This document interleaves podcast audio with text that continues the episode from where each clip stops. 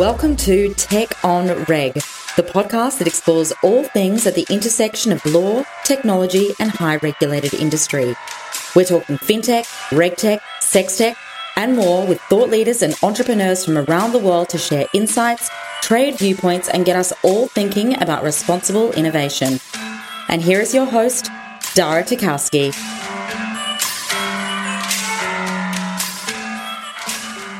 Welcome, everyone, to another episode of Tech on Reg, the podcast that explores all things at the intersection of law, technology, and highly regulated industry. Today, we are finally diving into another very highly regulated industry uh, and politically complicated uh, to boot. That's right, everyone. Today, we are talking about cannabis. I'd like to take a moment to thank our sponsor for today's episode, Simon Wolff. That's Wolf with two F's. And if we've learned anything in 2020, it's that taking care of ourselves ourselves and our mental health is more important than ever.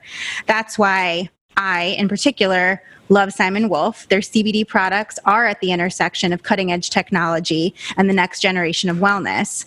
Uh, they make all kinds of cool stuff, and they're definitely not what you're used to. So you can find them at Simon Wolff, that's 2fs.com, or on Instagram at, at Simon Wolff. Thank you so much for your support for today's episode. So, slowly, and I mean slowly, everyone, here in the United States, much like our fragmented regulatory approach to many things, state by state, city by city, municipality by municipality, the rules around the business of weed are complex confusing, and constantly changing. Our guest today is Amanda Ostrowitz, Chief Strategy Officer at Fyllo, which recently acquired Amanda's reg tech company, CannaRegs. Welcome to the show, Amanda. Thanks for having me. So, Amanda, before we get into the weeds, huh, see what see what I did there? I'd love played. to hear. I, you know, it's it's like hashtag mom joke, hashtag lawyer joke. I don't know. I try. I'd actually love to hear more about your background and your path as a founder. So, if I'm not mistaken, you began in government, correct? Yeah, so I'm actually an attorney by background, and Woo, um, lawyers, lady lawyers, two lady lawyers on the podcast today, folks. Right, I figured out how to make being a lawyer even nerdier with tech. but um, yeah, so my background uh, was in law and in uh, banking regulatory law, and the last job I actually had prior to starting the company was at the Federal Reserve Bank. So definitely a huge change. And I, I laughed, but some friends told me there that after I, I left the Fed that they saw that I was in cannabis and somebody put something up on a bulletin board and wrote rogue across it. So, uh, pretty comical in the difference of these industries, but I'm not the only former Federal Reserve regulator who's now in the cannabis industry. I am the only one, though, with a reg tech company. Awesome. So you're Fyllo now, you were CannaRegs. Tell us about what CannaRegs was, why you saw the need to, to start it, uh, and then we'll get into your super fun acquisition. Absolutely. So, CannaRegs is um, well, let's just start with the how and why. But basically, what we are is a regulatory intelligence platform uh, that tracks and regulates all cannabis law and regulation from the federal level down to the municipal level, but not just law and regulation, any publication from a government. In fact, even every government meeting where the subject of cannabis comes up. But how did I end up there? Well, it actually started with the banking law. Uh, when I was in law school, I was interning and doing uh, banking regulatory work, and I was constantly doing 50 state surveys and dealing with federal law. And I'd always hated the way that law was organized because I felt like these old guy attorneys had a huge advantage on me of knowing where stuff was. Like the fact that maybe I was looking for a loan disclosure for a 30 year fixed rate conventional mortgage would have never taken me to the Real Estate Settlement Procedures Act. So I just had to live with lists of acronyms and where they were in the Code of Federal Regulations. And it always frustrated me, but it was what it was. Well, flash forward about a year and a half later, and I'm doing some research on the cannabis banking issues. And, you know, and there are just a few, being, there are just a few of those, right? Just a few, just a few. but, you know, of course, being the regulatory nerd that I am, I go all the way down the rabbit hole and I end up finding myself at the municipal level. And at first, I'm in Denver and I'm like, wait, there's not just like separate laws in Denver from the next city over, but it's not just a couple ordinances. There's like policies from the fire department, from the health department, from excise and licensing. And there was, I was just baffled. And uh, it was really disorganized. And then I went over to the next city, Boulder. And Boulder actually had fewer agencies involved, but it was actually pretty clean how they organized stuff there. But it was totally different laws. And I just had this aha moment where I, I just couldn't fathom that there was no one place where all this information existed because, you know, we had Lexis and Westlaw like in the past. And even in banking, we had a platform that had all of the laws and regulations. It wasn't per se searchable, not with any ease unless you memorized where everything was. But this was a much bigger problem to me. And um, I thought, okay, well, not only is this a, a cannabis problem, this is a local law problem. But cannabis is definitely the fastest paced industry at the time and probably still is when it comes to local. So I thought, let's try to tackle this local law problem through cannabis. So I want to stop you for a second because I do think it's important because we we've talked about banking and finance a lot on Tech on Reg, um, and we've talked about other highly regulated industries, but we haven't yet been able to talk about cannabis. And I think it would really benefit the audience if you could, you know, just take a moment and talk about really the true nature of the complexities involved in the cannabis industry. I think most listeners are aware that you need licenses to grow and to sell and to distribute. And obviously that changes state by state, but we go way beyond licenses, right? Absolutely. Every single aspect of the cannabis industry is regulated, and its federally illegal nature just lends itself to more regulation. There's a bunch of industries out there that are highly regulated all the way down to the state level and even the local level, but they usually start with a federal framework. And then, you know, states come in and create more restrictive programs and rules around it, and then cities create more restrictive rules on top of that. But when you're talking about cannabis, there is no federal framework. And these states have legalized one at a time. So each state has created their own programs and they're all completely different. You talk about licensing, and that's one thing. Some states require you to have a city license and a state license. Some only require a state license, and some have unlimited numbers versus restricted numbers. And so each different state is an entirely different program. And in fact, how we no, track there's law no, regulation. Yeah, there's no uniformity even to the types of licenses across states, nope. right? Nope, not at all. And, uh, you know, it's just to be able to track all this stuff, we have to learn how each state operates because they're all so different in their frameworks. So it's everything down to not just, you know, you start with a license, but it's every aspect of your business. It's, you know, what background checks do employees have to go through? How do we track every single plant from the time it's eight inches or bigger to the time it ends up in the hands of the consumer? How do seed we test for pesticides? That's what we call that. We yeah. call that seed to sale. I mean, think about it. Um, you know, we're not going from being, you know, post prohibition, like no alcohol, to being allowed to have alcohol again. Like, we're starting at square one with this. And so entities that never even had to create laws to this effect are having to. For example, like when it comes to pesticides, right? Normally the EPA would be who regulates pesticide. But again, no federal framework, no help from the EPA. The state of Colorado actually wrote to the EPA and said, How would you guys uh, determine what's a safe pesticide or not if you were doing this? And they're like, Well, for combustion, we would look at it like tobacco. Uh, for consumables, we'd look at it like food. But it just goes to show you there's so much nuance, and states are having to figure out pieces of puzzle they've never had to figure out before um, because this disparity between the federal illegality and the individual state programs. I have to imagine that makes scaling a business in the cannabis industry wildly difficult. Not only does it make it wildly difficult, it makes it wildly expensive because, for example, you know, the packaging and labeling laws, you know, no one's ever going to get it right on their first try. We always tell regulators that. You guys got to start somewhere and then it's iterative. They're going to always keep changing because this is brand new, right? There's no way if they if the government tried to get it right the first time, they would still get it wrong, and it would take forever. And so there's also no labeling, right, like there's no past benchmark to measure it to. It's nope. not like you have this body of case law that lawyers are used to operating in, where you can look to precedent and get a sense of what's okay versus what's not okay. That doesn't exist here. None whatsoever.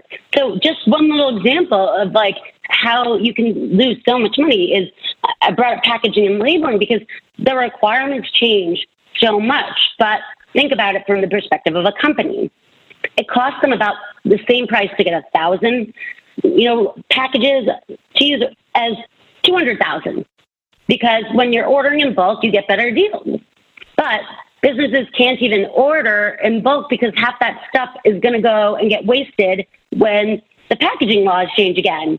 So I can't tell you the number of cannabis facilities I've been in where you're like, what's that big old pile of boxes back there? And they're like, that's packaging that's no longer compliant. So like even things like this make it so challenging to run the business because everything you would do as a normal business, the things you'd buy in bulk, the pro forma financials you would create around predictable factors, those don't exist. The only thing that is consistent in cannabis is change so and uncertainty. Tell us how CannaRegs aim to solve that problem.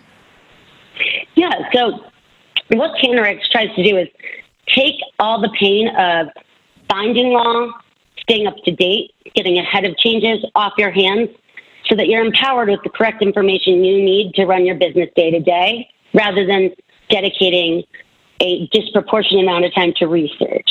And we do that by tracking every single time a government even talks about the subject of cannabis. So, you know, if you are on top of things, you might see in a certain meeting that they're talking about, oh, well, in six months, we're also going to readdress packaging laws.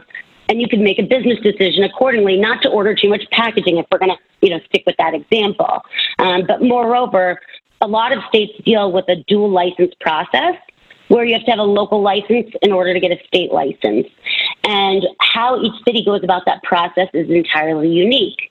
Some cities, it's a first come, first serve basis, and others, it's a lottery. In others, they do competitive applications. And the real key to winning these licenses is getting ahead of them. Moreover, real estate gets really, really expensive once people become aware that they have a building that might be in an area that's about to become zoned for cannabis. And so, another key critical thing is to get ahead on the real estate. So, by tracking government in the way we do, we can track the first time a city even talks about the subject of cannabis. So, for example, there was one city in Michigan this week where it said, you know, informational only item discussion on potential formulation of a cannabis ordinance. Now, that's like the early stage stuff that enables business owners to make decisions and get ahead of and influence policy outcomes accordingly. Right. Um, There's a but, it puts it puts a city or municipality on a business's radar. Should this be something we continue to track or is this not in a jurisdiction that we would ever consider doing business in? And then you can get sort of a little bit of, of insight into that. I'm really curious. So you're based here in Chicago now, is that right? I am indeed. So Chicago state of Illinois, as you know, went through its first sort of licensing application process here in the year of 2020. And what an interesting year it's turned out to be. But did you have, to say the least, to say to say the absolute least? Did you have clients sort of relying on uh, your product as they were going through the recent Illinois application cycles? Absolutely, and even more that will need us when it's done. And here's the thing: we have a lot of. Because, by um, the way, fun, fun, fact, everyone, it's super not done. it's, it's super not done. Um, there was a little global pandemic that sort of got in the way uh, of a lot of licensings uh, being issued after applications were submitted in January. So, what are we looking at? It's July right now. By the time this episode airs, yeah, we'll still be in July. So, I think like a handful of the 75 that were supposed to be issued have actually been issued. So, you know, it's slow going here, but but hopefully the process is underway. Well, and Illinois is really unique.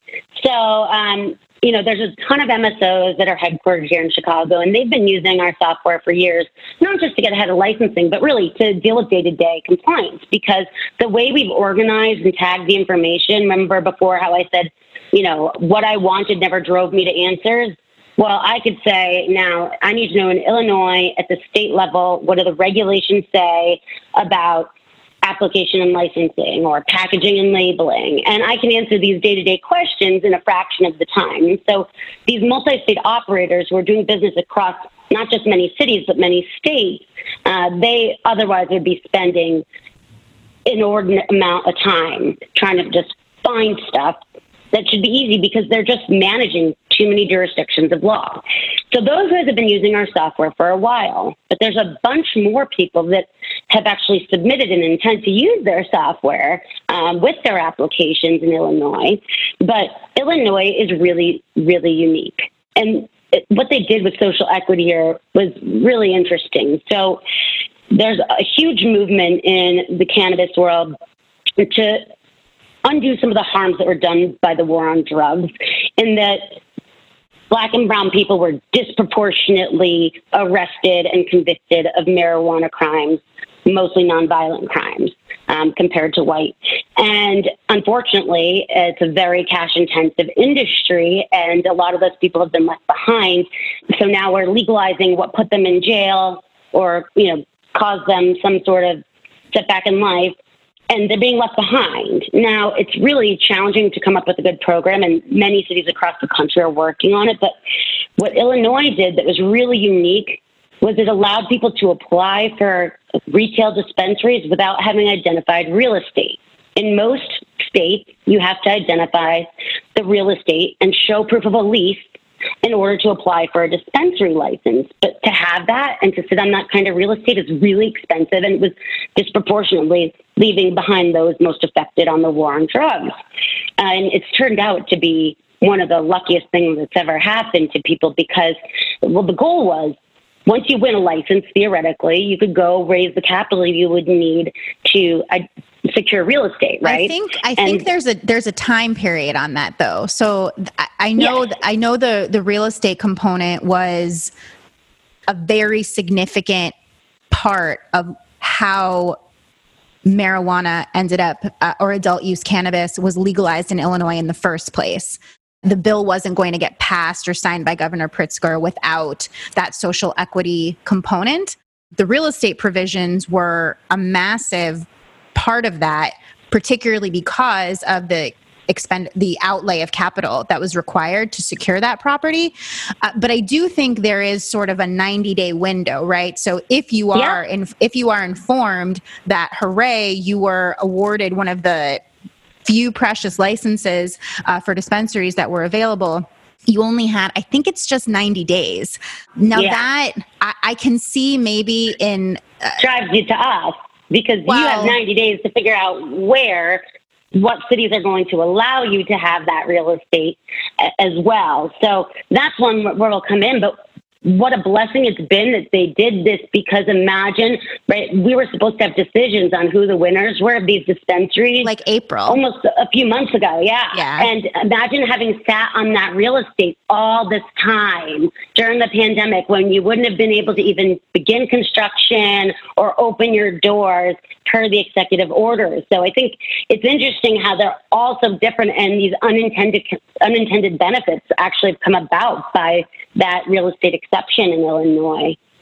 Well, at least there's one. I, and for those uh, listeners who don't know, uh, the social equity application process also it was a sort of a very unique point system that the state enabled to basically um, create some diversity and equal footing within the application process to ensure that not all of the applications for licenses and only licenses were awarded you know, to large corporate entities who had been already operating. This was really an attempt to open the door to new industry participants and diversify the industry as a whole. So, hats off to JB and the state of Illinois for for doing that. I'm super interested to see how the licenses turn out to see if this point system actually worked, right? Yes, hopefully it doesn't end up in the same kind of litigation the Missouri licenses have. Oh well, you know, it, we we are still in Illinois after all. you, you never know. You never know what's going to happen here. So it sounds like the product itself, CannaRegs, it was cloud based, yes, hmm and just a, a regular, a very simple subscription model, right? Absolutely. And it still is a simple subscription model, but nothing about what we do in it is simple. But for us, for us users, Yes. for us consumers. So, a great example I'm the managing partner of a law firm. I would be a client, right? I would be a subscriber relying on sort of your curated database of very easy, searchable, easy to interact with rules and regs. And I could use that in order to advise my clients, should I choose to do that. Yeah, 100%. We have like three kind of big groupings of customers, and our largest client base is absolutely law firms, and then the cannabis operators, although within the cannabis operators, about half the users are lawyers. And then the last group I kind of call the mixed miscellaneous bag is the consulting firms, the lobbying firms, the actual governments themselves, um, as well as other technology companies who need access to this information, and real estate developers. Do the But, other uh, government what- bodies just like want to see what their neighbors are doing? Is that kind of the Believe it there? or not, they don't actually all want to start from scratch. So they can see what, you know, a hundred different cities have done on odor control or social equity policy, and they can cross compare, deciding on here are the topics that we care about. Uh, let's see what others have done. And of course, they're always looking at, you know, certain jurisdictions they trust as their trusty neighbors and also looking at what's worked and what hasn't. So it's actually really exciting when we see government, you know, using tools and data to make policy. I think one of the really interesting Data things to make governments have been policy. Can you say that again? Hashtag data, to make policy. actual data to make policy decisions. I love it. So, fast uh, fast forward a little bit. Uh, you create this reg tech company to solve this massive industry problem in the cannabis industry, and then you meet a company named Fyllo. Tell us Yeah. about that. Tell us about that transaction. Absolutely. And just to take it back one step in between, what's really exciting about the story with Fyllo is Fyllo has always understood um, and agreed with the vision I had for CannaRegs. And the, and the real, the real vision I had behind the scenes once we started building this was that it could apply to any highly regulated industry that was hyper local in nature because nobody before had ever figured out how to comprehensively track local governments. We're not talking about 50 states. We're talking about 40,000 local governments who all publish law in their own unique way, in their own unique format, on their entirely different websites, and uh, extremely fast timelines. So I'd always planned to go out and raise some capital to, and granted, we'd raised a couple million, but we'd bootstrapped the company from two people to 17 just off of revenue. Then we raised 2 million and we grew to 35 people. And my next step was to go out, raise 10 million so I could build out a rock star C suite, a rock star dev team, and a really strong marketing arm and scale this in a way where it could go to any industry, not just cannabis. And then approaches Fyllo. And Fyllo basically approaches me to talk about some data. They, they quickly tell me, though, you know, honestly, we just want to buy you. And uh, it was interesting because a lot of people had approached us, but just from the very first call, I knew these guys were different. I was on a plane and seeing them within under a week and a half from them. And it was so clear. Not only did they have the rock star dev team I needed and the rock star C suite, they also had the capital and they understood my vision entirely. But most importantly, they needed our data for their platform as well. And we just knew it after our first meeting that it was one plus one equals four. And from there, we started working on the deal. Oh my gosh, I love to hear about female founders like kicking A and taking names. It makes like it makes my heart happy. So Me too. you're Not enough. absolutely it, it doesn't it doesn't happen often enough, but it's also why I honestly think it's so important to highlight stories like yours because it's I'm a female founder too. It's super important to me. So hats off to you, Fyllo. Uh, you got a good one here. I feel very grateful to all the people who you know I was able to ask questions of and receive help from as a female founder. So I think the thing that I can do most is I can never pay all those people back, but I try to help as many female founders as I can and female, you know, executives looking to transition in the cannabis space. I have a call with one set up tomorrow and she's like, why would you take um, a call with me? I'm like, we need all the smart, strong women we can in this space. Of course, I'm going to talk to you and give you a few ideas. So it is really exciting to be in tech and a female in tech and an industry that inherently is also quite male dominated. Yeah, we need to form our little lady army. I love it. Okay. Mm-hmm. I would like you to take a moment and suspend reality and pretend pretend that cannabis has been decriminalized at the federal level. No more schedule 1 substance. Is that the magic needed to make the regulatory structure less complex? Well, here's the thing whether it's federally decriminalized or federally legalized and regulated, it's not going to change the complexity. What it will do is it'll create access to banking and hopefully create normal business deductions because we have a problem called 280E, which doesn't allow cannabis businesses to take normal and ordinary business expenses other than their cost of goods sold. So those would be the two huge impacts. But it would not make it any less complex. If you look around and you're in a major city and you see those scooters, right, that you can rent, those are federally legal and clearly not federally criminal, but they're also regulated differently by every single city you walk into.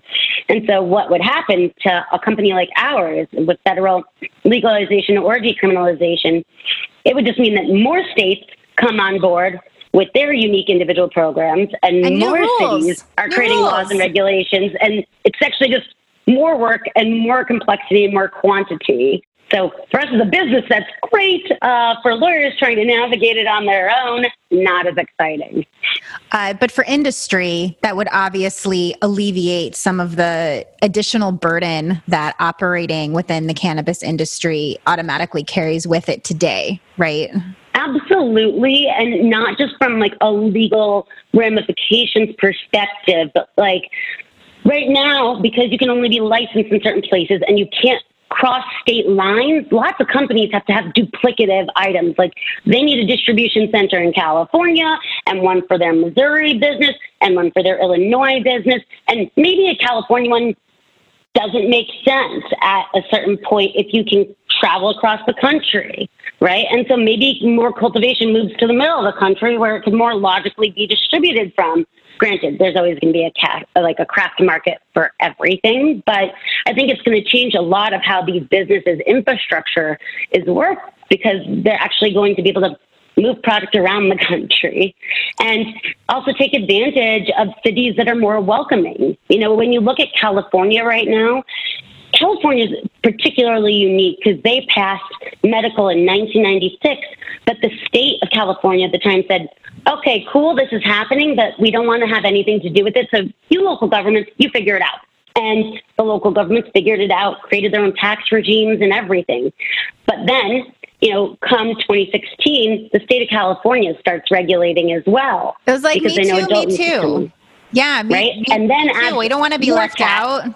Tax revenue. Tax. We sort of need that.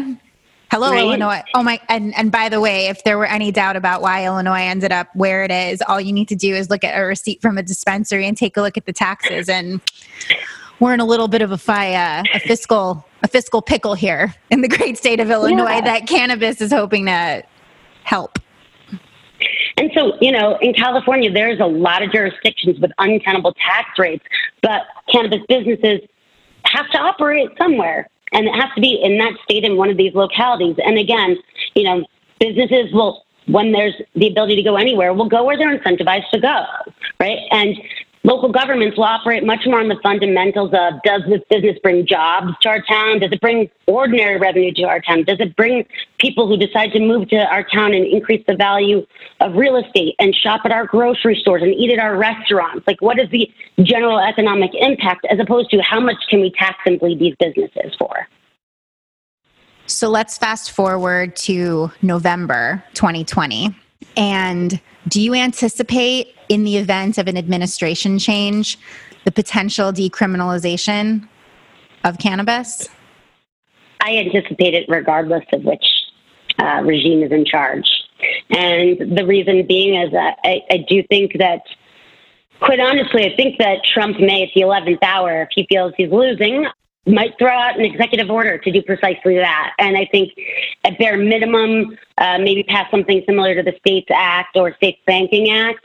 Um, at greatest, potentially legalize all the way around or decriminalize. Wouldn't, wouldn't that be fascinating if you tried to get votes with the weed? I mean, look, absolutely. He's happy to flip flop on anything if it means votes. Well, you said it, not me. I mean, that's just politicking, you know. but um, I think with the next administration, if it, if the Democrats take over, I think it could take a little bit of time, and you know, I don't know. It's going to be really interesting. I would have said a year ago, um, before COVID, that it would probably not come in, in a major way until uh, if a Democrat won their second term. But now I think that that's all accelerated because COVID, I think, is going to be a huge catalyst in that we are facing, you know, unprecedented unemployment rates, uh, a huge, you know, downturn in industry, and I think a lot of states and communities that were once on the fence about this subject are now seeing the economic value that it can bring, the you know, the pure revenue it can bring, and so I think we're looking at a different situation now that will make it come along much faster across multiple states and at the federal level. It, it is funny that you mentioned COVID, though, because in all of the work that Congress did to re-energize or try to you know boost the economy momentarily through the cares act and the ppp program there was a large swath of industry that was left out of that support and cannabis was one of them absolutely the cannabis industry was deemed essential in a lot of places. So, in many ways, it didn't need as much support um, as other industries, but certainly, you know, I think there's a lot more to it than just cannabis being illegal. Everything is politicking, and usually, if things, you know, if one plus one should equal two, but it does not, the answer is usually money and lobbyists. It's so fasc- It's so fascinating to me because you're right in many areas, cannabis businesses were deemed essential businesses. And at the same time, the federal government is saying, your state might think you're essential, but you are not worthy of any of these stimulus funds. And there you have it. God bless America. Not been easy for anyone, and certainly not easy in the cannabis space. And it was super unfortunate, but I guess I'm just not surprised by much anymore. No, that's 100% right. Well, Sadly. we are we're getting, you know, we're getting close to the end of our time. Amanda, I just want to say congrat like thank you for being on the show. Congratulations for building a rockstar reg tech company as a fellow reg tech founder and nerd. I I heart it and please keep us posted on you know what Fyllo's up to. Uh, if anyone if anyone listening wants to learn more about your company, where do they go? So what they can do is they can go to hellofyllo.com. That's H E L L O F Y L L O.com and look up CannaRegs. Um, you can also find me on LinkedIn, shoot me a message, and I'll reach out. And I would love to hear from all the attorneys whose firms are finally allowing them to do cannabis law work now that all the other industries have slowed down. Awesome. Well, thanks again for your time today, Amanda. And thank you again, Tech on Reg listeners, for tuning in for our first cannabis episode. Woo! Um, yeah, double woo. I just became a woo girl. I just became a woo girl on international radio. Good for me. Uh, I mean, at least it's for cannabis. At least it's for cannabis and not something sillier. All right, everyone. Until next time.